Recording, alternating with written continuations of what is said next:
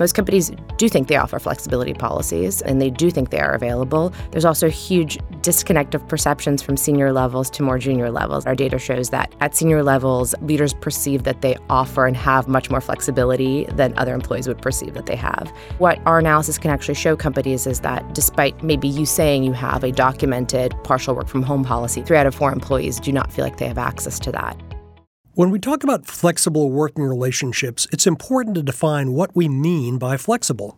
It's a vaguely positive term, but often ill defined. That could partially explain why so many organizations' flexible work benefits miss the mark. They're often too broad, poorly communicated, or unavailable to the workers that need them the most. Why is such a seemingly pragmatic concept so hard to implement? And what accounts for the recent high profile about faces on flexible working relationships by many large companies?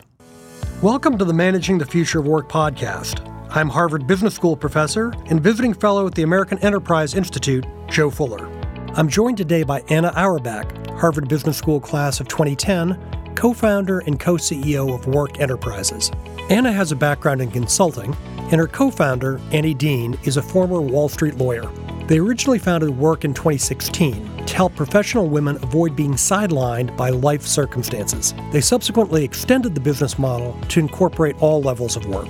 Over time, Anna and Annie learned that the secret to implementing flexible working relationships was mass customization. Werk uses employee surveys and customized data analytics to identify an organization's flexibility gaps that allows companies to develop HR programs to address the specific needs of their workforce for flexibility. The results are promising, with reduced voluntary turnover and increased employee engagement. Can Werk's mass customization approach help companies realize the promise of flexible working arrangements? And how should companies evaluate the economics of such programs? Anna, welcome back to HBS. I'm so glad to be on campus. It's wonderful to be here. Why don't you start off by telling us what caused you to launch Werk in the first place? What opportunity did you see and what need are you trying to fill? It's interesting. When I graduated from HBS, one of my observations, and I think this was a lot of people's observations and continues to be, is that you don't see women represented at the highest levels of leadership. And so for me, obviously, this was a personal passion point. You know, there's no question. You know, there's as many women getting advanced degrees at this point. And as much as I looked at the data, I, I couldn't quite find the linkages. Uh, but what I did see was that over 30% of the most talented women drop out of the workforce after having a child. And of those, 70% say they would have stayed in if they had access to flexibility. It's an old Pew Research study. And what's interesting is, you know, women are saying loud and clear what they need is flexibility to stay in the workforce to advance. We, we really haven't reevaluated how we work. So, how we work has changed so much since the post industrial era. You know, we no longer necessarily need to be tied to offices, we're not counting widgets. Uh, and technology has advanced at such a pace, and demographics have ch- advanced at such a pace. We have the most diverse workforce we've ever seen.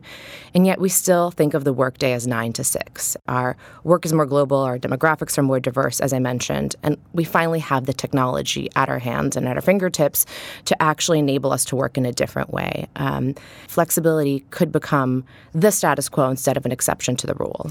How do you translate that into a business model? Because those are those are good insights, certainly very consistent with our research here in the Managing the Future Work project. But um, insight does not lead to a revenue model and and uh, to solutions. You know, I think the initial problem statement that we had was that women and talented employees in general were dropping out because of a lack of flexibility. So the market failure we saw that we could address was by marketing really high level jobs with flexibility built right in.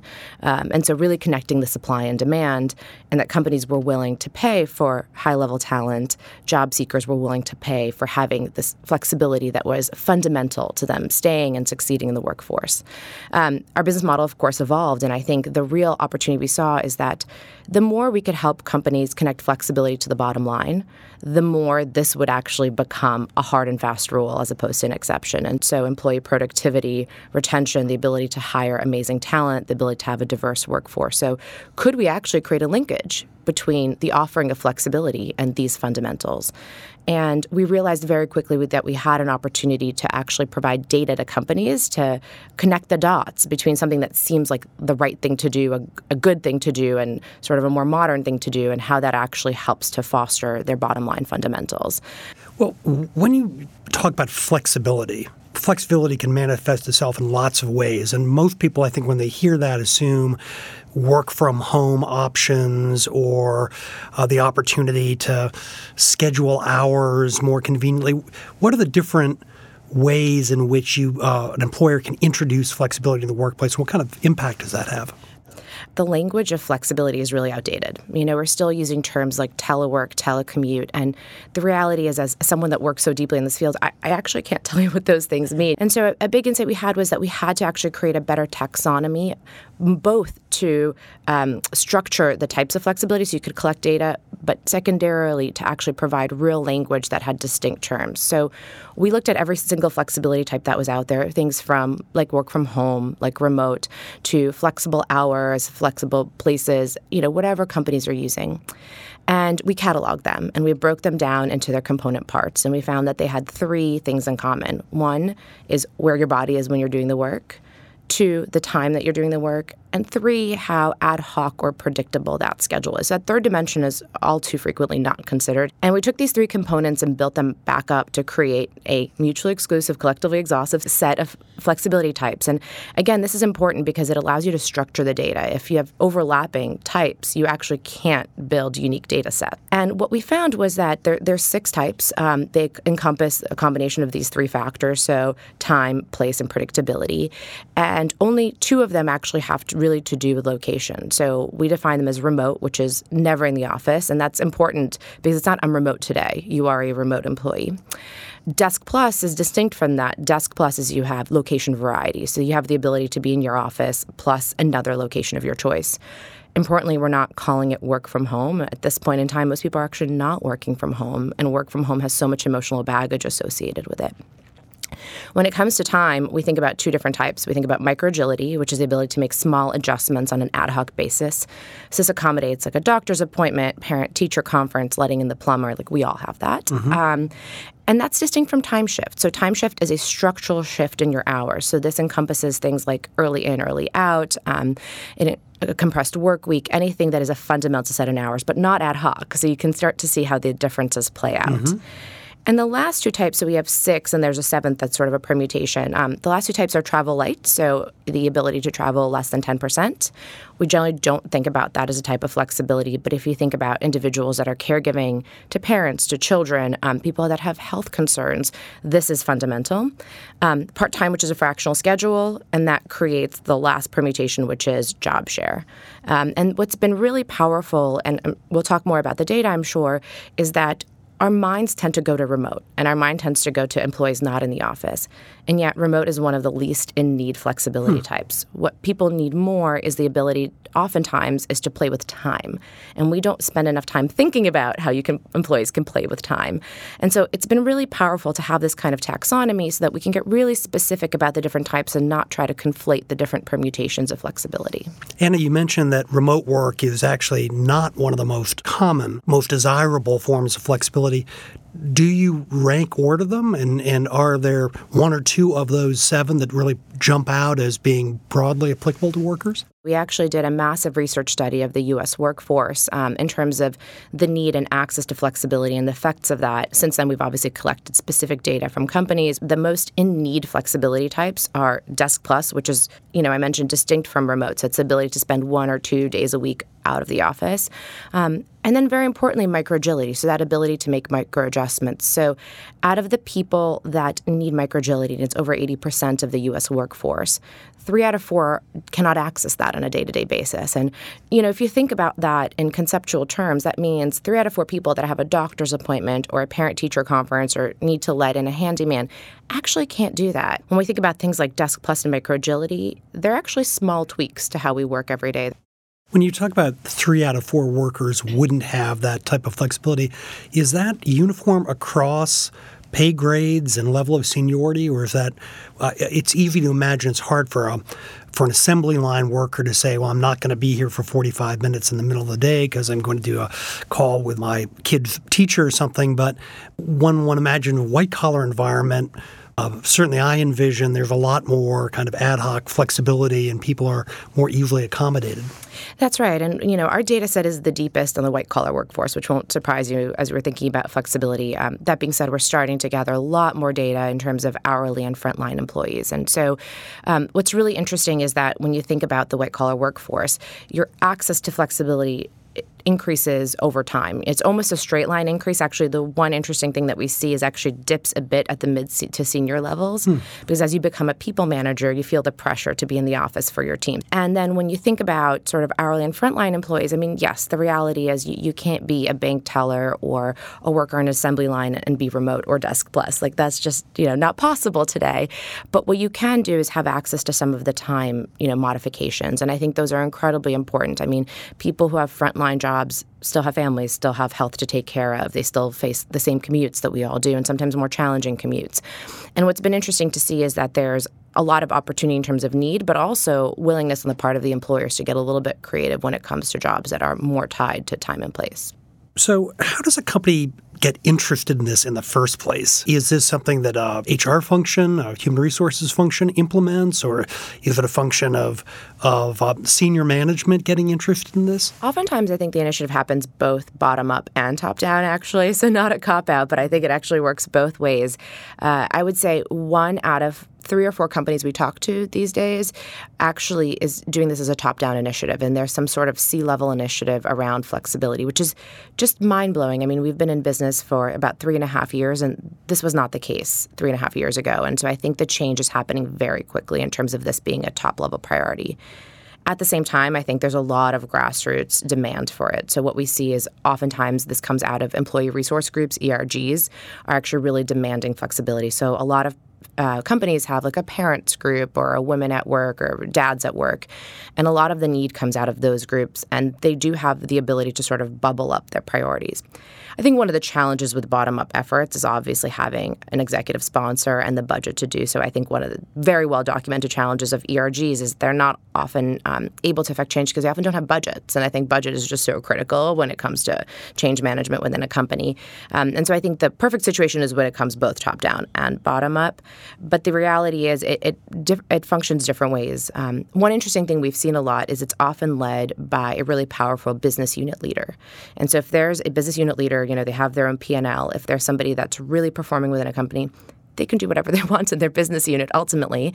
And they're the ones that are facing the you know day-to-day pain of a lack of flexibility. And so we're seeing oftentimes when we start with, with a company it's a very forward-thinking business unit leader that recognizes that this is just obviously you know the direction and that they will only stand to gain things within their group by implementing flexibility. And they sort of start there and then it bubbles out to the rest of the organization I think executive sponsorship is incredibly important. I think it's very rare that we work with a company where we don't have some sort of sponsorship from central HR. Um, and they don't need to be the leader of the effort, but I think there needs to be awareness because it's really powerful when it comes both top down and bottom up. When you think of some of the senior leaders that you've worked with who were uh, integral in in catalyzing this type of change, how did they explain the, their motivation? What caused them to suddenly say, we're going to embrace this? It's actually really simple. It's people who have worked this way already, and they succeeded in working in this way. And so it's what's powerful is that, you know, you now at this point, you know, millennials are 65% of the workforce in the U.S. Um, you know, we think about millennials as just so young and you know, but we, I'm a millennial. We, we have kids. We're, we're old now. We're not that young anymore. Um, and I think the last stat I saw is that uh, Goldman, their new class of MDs is 44% millennial, right? So we have millennials that are rising into leadership positions in organizations. And for a lot of people, and not just millennials, it certainly happens in Gen X and other populations, um, we all often see fathers at organizations become advocates for this. I think, you know, there's certainly a continuing gender dynamic. We, we operate in a gender agnostic way. This is flexibility for everyone. Um, but there's obviously, you know, a gender dynamic in that women often have a more acute need for flexibility because they are the dominant caregivers. Mm-hmm. It's just a fundamental fact of our society that is not going to change anytime soon. Um, but there's often a more of a social penalty. You know, we always talk about sort of the mommy penalty and the daddy bonus. Um, and so what I have found interesting is seeing fathers and organizations lead the charge. So younger dads that, you know, believe and know that we can be successful working in a different way. And they also have the social capital to advocate for this internally. Anna, you mentioned how companies measure their success growth, profitability, shareholder value. Obviously, most employers want to be a more pleasant place to work, want to accommodate their, their colleagues and workers. But are there hard benefits, tangible returns to implementing these type of changes? You know, we actually finally have robust data connecting flexibility to the bottom line. And over time, we see approximately a 48 point increase in employee net promoter score. So I think net promoter score has become, you know, the new hot metric similar to engagement. So how likely are you to recommend your employer to a friend or colleague? Mm-hmm. Um, it's a great leading indicator of a number of things like your ability to hire, your ability to retain talent, ability um, of your talent to perform. And our companies that we've worked with are realizing 30 to 40 points of that in a six month period, which is wild if you think about the effects on the workforce. Um, you think about other hard metrics. Uh, for employees that have access to flexibility, they're less likely to leave. So mm. it actually reduces their intended churn by about 50%. And then what we use is discretionary effort. So how likely are you to go above and beyond for your job? It's, it's so you poll the employees on this. We do. Basis? We we ask them directly. You know, how likely are you to go above and beyond? And what we're able to do in our data set is we can segment it based on flexibility needs met, flexibility needs unmet, and the whole gradation in between. So the extent to which your flexibility, actual deep needs, not wants, are met. And what we see is that for employees whose flexibility needs are met, they're 5.5 times as likely to be at peak productivity. And you can realize them in six months. When we work with companies in our analytics tool, is we're assessing true need. What we're doing is we're using a psychometric assessment to suss out the friction points that they experience in their day. And we actually suss out which friction points are the most powerful and to what extent. So is it commute? Is it caregiving responsibilities? Is it health and wellness needs? Is it your office environment? You know, we have this whole conversation about introverts being in these large open office spaces and how unproductive that is. So our algorithm is sussing out what are your friction points and therefore how deep is your need and what type of flexibility does your need map to. So you can start to see how this works where if, you know, the algorithm asks you repeatedly around your commute and that keeps popping up, it sounds like your flexibility types might be desk plus or time shift. And so over time, our algorithm susses out exactly who you are as an individual. And then we ask perceived access. So, how likely are you to access this or that type of flexibility? And again, the components, not the names. Um, and finally, we assess risk factors. So, how likely are you to stay? Um, we ask employee net promoter score, you know, the discretionary effort, and a number of other factors that we use to triangulate the data. In our research on care and caregiving benefits, what we found is that uh, many companies had benefits that their employees did not access, didn't in fact use, and often elected not to use them because they didn't want to signal, for example, a lack of commitment to work or or ambivalence about their work. What are you finding in terms of the uptake of benefits as they relate to flexibility? We're assessing whether employees think they have access to different types of modifications, like coming in a little bit late, like working from home one or two days a week. And then we're able to compare that to what companies say they offer. And this d- data and this analysis is striking to most companies. Um, most companies do think they offer flexibility policies, um, and they do think they are available. There's also a huge disconnect of perceptions from senior levels to more junior levels. Senior levels, um, leaders perceive that they offer and have much more flexibility than other employees would perceive that they have. And so, what our analysis can actually show companies is that despite maybe you saying you have a documented partial work from home policy, what we would call Desk Plus, you know, three out of four employees do not feel like they have access to that. And that creates a lot of opportunities for how you actually start the change management process. Um, and the interesting thing on the caregiving angle is we actually have found that the caregiving gap actually go- is an inverse gap. So people who are caregivers in the workforce actually have more access to flexibility than non caregivers. So, you know, it's not to say that there isn't a penalty to accessing that flexibility, but for companies, being a caregiver is a known use case. You know, it's it's a known adaptation they need to make, which is you know our parents, our moms or dads need more flexibility. If you need flexibility, but you're not a parent, you're actually more likely to be disadvantaged. Um, and that goes in tiers. So if you're caregiving for not children, if you're caregiving up, you probably have a higher, yeah, a harder chance accessing flexibility. If you have issues with um, needing flexibility that are based on productivity or health and wellness, you're less likely to have access to flexibility. So this is really challenging for you know companies to see, but really important for them to have visibility into. And you know, the last thing I'll mention is that there has been a penalty to taking flexibility. It's very hard to say, you know, were you passed over for a promotion or did you face lower pay or you know a, lo- a smaller bonus because you took flexibility? This is it's notoriously hard to capture. And so the challenge is that even if people are taking flexibility, oftentimes there's a penalty today. You're working with employers to try to understand that by adopting more flexible policies of the, uh, addressing the seven types of, of, of concerns that you highlighted earlier, that they can improve things like morale and reduce turnover and things like that. How can they engage in a dialogue with their workforces so that these perceived penalties are set aside, that the employers don't, the employees feel comfortable accessing the types of opportunities you're suggesting their employers implement. One of the more powerful things we do is we can actually segment the data by different demographics. So companies can actually, you know, uh, tie this to diversity and inclusion initiatives to better understand if there's certain populations in their workforce that have flexibility inequities, as we call them. So lower perceived access to flexibility based on who you are or where you are in an organization. So what we also do is we actually um, allow every employee to have access to their flex personality type. Every individual that participates at an employer can understand who their flex personality is and what their types are based on their actual needs, not sentiments. And most people are an average of two to three flexibility types. So as you think about engaging in a dialogue, so much of it is the language we use. And that's why we do have the taxonomy. Um, and the flex personality types really help people communicate in a business first way around their flexibility needs. It also allows companies to understand, you know, kind of uh, at large and then by certain populations or firmographics, what are the needs of the workforce and what do they stand to gain in those needs. Um, and we also provide a lot of support in terms of change management. We have a number of self service change management tools that allow companies to understand how do you share the data, who do you share it with, how do you start these conversations, how do you enable managers to succeed in this new world. I mean, there's no question that that's the front line of change is going to be the manager to employee relationship. And a big f- part of this is the sort of labeling of flex persona. So you can say, hey, my flex type is micro agility and desk plus. And so what enables my success is to be able to, you know, attend to my doctor's appointments or my kids' parent teacher conferences. And then I, you know, I'm much more productive when I work from home one day a week because it allows me to do all that writing that's part of my job. That is a much better and more productive and transparent conversation than either not showing up at a certain time or saying, I'm going to work from home on Fridays, which is just not well perceived oftentimes. And so what we're trying to do is create not only visibility, but also to create the tools for conversations to happen on the ground at companies.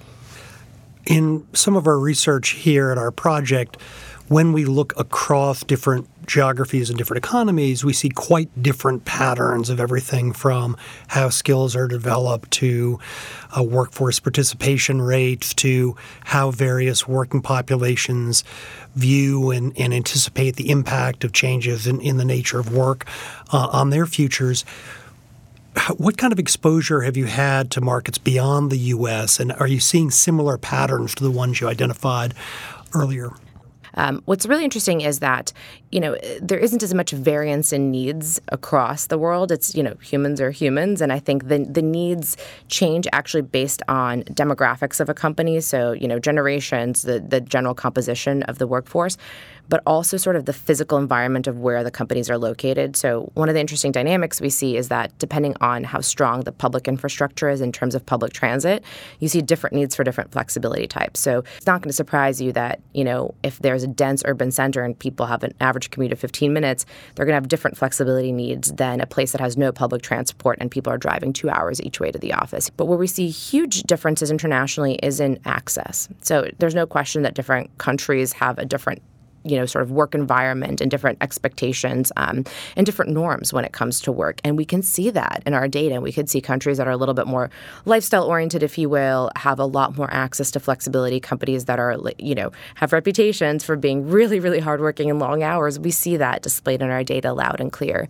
Um, and I think for companies that are thinking about this globally, understanding those global dynamics, it, it's just incredibly important because today most of our workforce is quite mobile. There's no question that within a company, an individual may work over multiple geographies over time.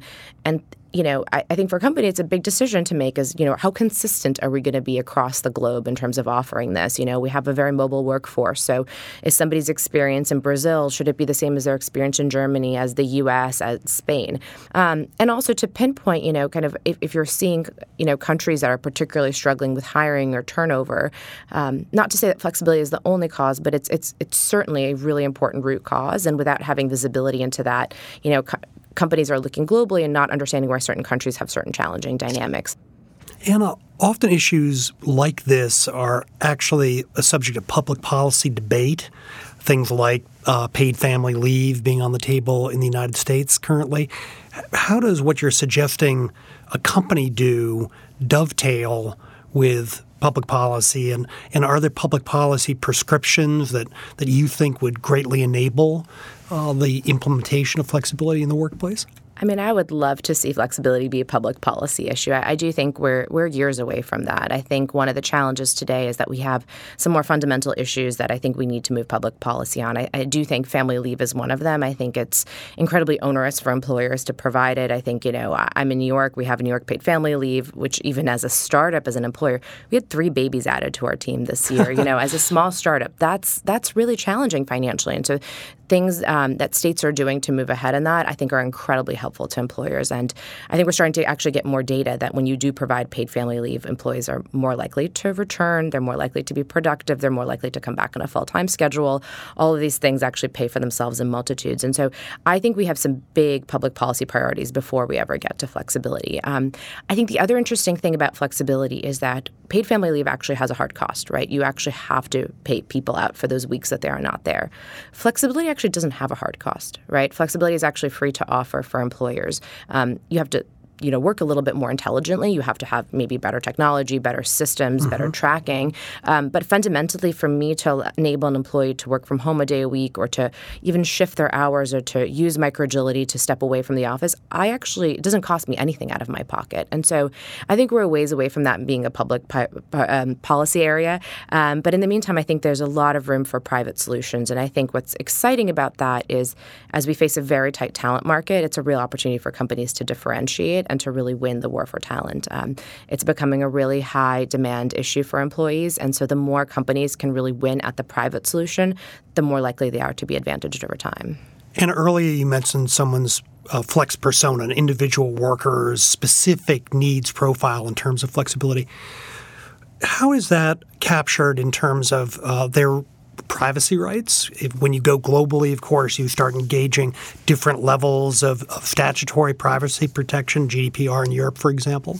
I think we're just at the start of people analytics becoming a larger discipline, right? So we're dealing with, you know, the data and privacy of employees day to day. And I think that's just so important. We would never share an individual's profile or individual results. We, we generally don't share results um, with an N less than 10, so a group of less than 10. So that's our smallest data cut. Um, but more broadly, you know, I think to GDPR compliance and things like that, fundamentally our flex assessment is the onboarding to the flexibility journey in the platform, and it's fully voluntary. So actually, that allows us to function within GDPR really well because it's, you know, you don't actually have to answer anything and you don't have to participate. And so as they go through the assessment, we have the typical language with around anonymity and confidentiality. And it's really important for us to maintain that for very obvious reasons, which is it's just the right thing to do, but then also people will be more honest and more trusting of the process. But every individual will get access to their own profile in their inbox delivered securely. And so that's an opportunity for them if they want to share it with their manager, to share it with their colleagues. And we have a lot of recommendations that come with the profile. You know, we're not just going to say, hey, this is your flex personality, good luck, you know, Godspeed. Um, but instead, we provide them with a lot of materials around how they have these conversations. And importantly, the flip side of it is we give managers conversation guides around what are sort of some of the safe space questions to ask. I mean, I think one of the important things is you know, flexibility should not actually have to be justified. You shouldn't have to explain all your personal facts factors for why you need flexibility. Um, the fact that you need micro agility, um, say you're dealing with a health issue, what we're trying to avoid is the individual having to, you know, recite all their personal health history to their manager. No, nobody wants right. to do that, right? It's much easier to say, hey, I'm going to be micro agile, you know, on uh, Wednesday, 10 to 11 a.m. And so we also want to give managers the tools to have those conversations. So it's not why do you need this, but creating the space for employees to volunteer information if they want, but also kind of having guided, really productive questions on why this or that type of flexibility and how that's going to enable the function of their job and enable their success at work. Anna, that's a pretty compelling story about why people do adopt your platform and these types of tools. But when you bump into a, a company that's skeptical or not so sure this is for them, what's behind that? What are their objections or concerns? We're still dealing with early adopters. You know, as I said, one out of four companies, one out of three companies we talk to, this is a top level priority but that means for the remainder it's not, right? And so it is somewhere on the docket, I would say, in terms of people initiatives. I'm not sure for the rest it's rising to top because, you know, they're dealing with just really near term things like they have to hire 500 people this year. Um, they're switching to a different HRIS. Like these things oftentimes trump the investment in flexibility. And so I think what's really interesting is when we think about objections, it's all too often because companies are not able to connect the dots between what their people priorities are for the year and where flexibility comes into play. I mean, our perspective is that flexibility is the root cause of a number of symptoms. And so, all too often, HR departments are really focused on the symptoms. They're not curing the disease. What we want to do is help them to connect the dots between things that are their priorities for the year, be it talent acquisition, retention, engagement, diversity, and how all of these things tie back to flexibility. Um, personally, I think we do that actually quite successfully. And I think our research study and our data is actually what helps to create that business case. But I think a lot of times the objections are a misunderstanding of how this aligns to their priorities. In addition to that, I mean, I do think we have a lot of traditional leaders that grew up in a world where flexibility was not the norm. And I think it's a lot of like, well, I I did this, I survived this way. Like that's just the way it's going to be. And I think it's scary to think about workers not being in the office nine to six. And, you know, we're used to looking around and you see all your little happy heads at cubicles and you feel like, you feel like things are happening, right? You don't know. You don't know that people are not on Facebook, that they're not shopping on eBay. I mean, there's, I mean, your IT department probably knows, but you as a manager don't know. And so I think that's some of the sort of training, you know, we have to do in terms of mindset shift is understanding that the work product is a work product. And if you're not sure if people are performing, you have a a performance management issue. You don't have a flexibility issue. And those two things are very distinct. You know, thinking about some of the really public pullbacks on flexibility, and there's a number of them that are in the news all the time. Um, I think all too often it was a knee jerk reaction to, in a time of change, you want to see those heads at the cubicles. You just want everybody there. You want to catalog what everyone is doing. Um, you want it to be easy for you to understand if there are redundancies, if there are productivity issues. Mm-hmm. And what's easy is what's in front of you, right? And I think it's what we do in the absence of better systems and better processes and better performance management tools. Um, I also think sometimes, you know, there's a pullback on flexibility when it's fully unstructured. So what we advocate for is not a free for all. It's it's for structured flexibility. It's to measure the data, to watch the baseline. If flexibility is affecting performance, there should be a pullback. Um, but all too often, when companies are pulling back, it's because it's just chaos. People are not informing their manager. Nobody knows what schedule anybody's on. Um, and so, what's powerful though is bringing data back into the conversation. So, to the extent that companies embark on this journey, they can very quickly see where their opportunities are, and it gives them confidence that they're doing the right thing and that their people metrics are moving in the right direction. Certainly, one thing we see across multiple areas of research is companies actually act against metrics or objectives as they understand them, but they often don't really understand the systems effects of the, the, choices they're making and therefore miss out on opportunities to improve their performance by implementing changes like this. We're just starting to get smarter in employee insights. It seems sort of silly that we know everything about our customers but nothing about our employees. And so um, our systems are still a bit outdated, you know, and I think a lot of HR information systems are kind of dinosaur, old, you know, kind of big beast products that it's very hard to customize and to update. It's very hard to draw data out.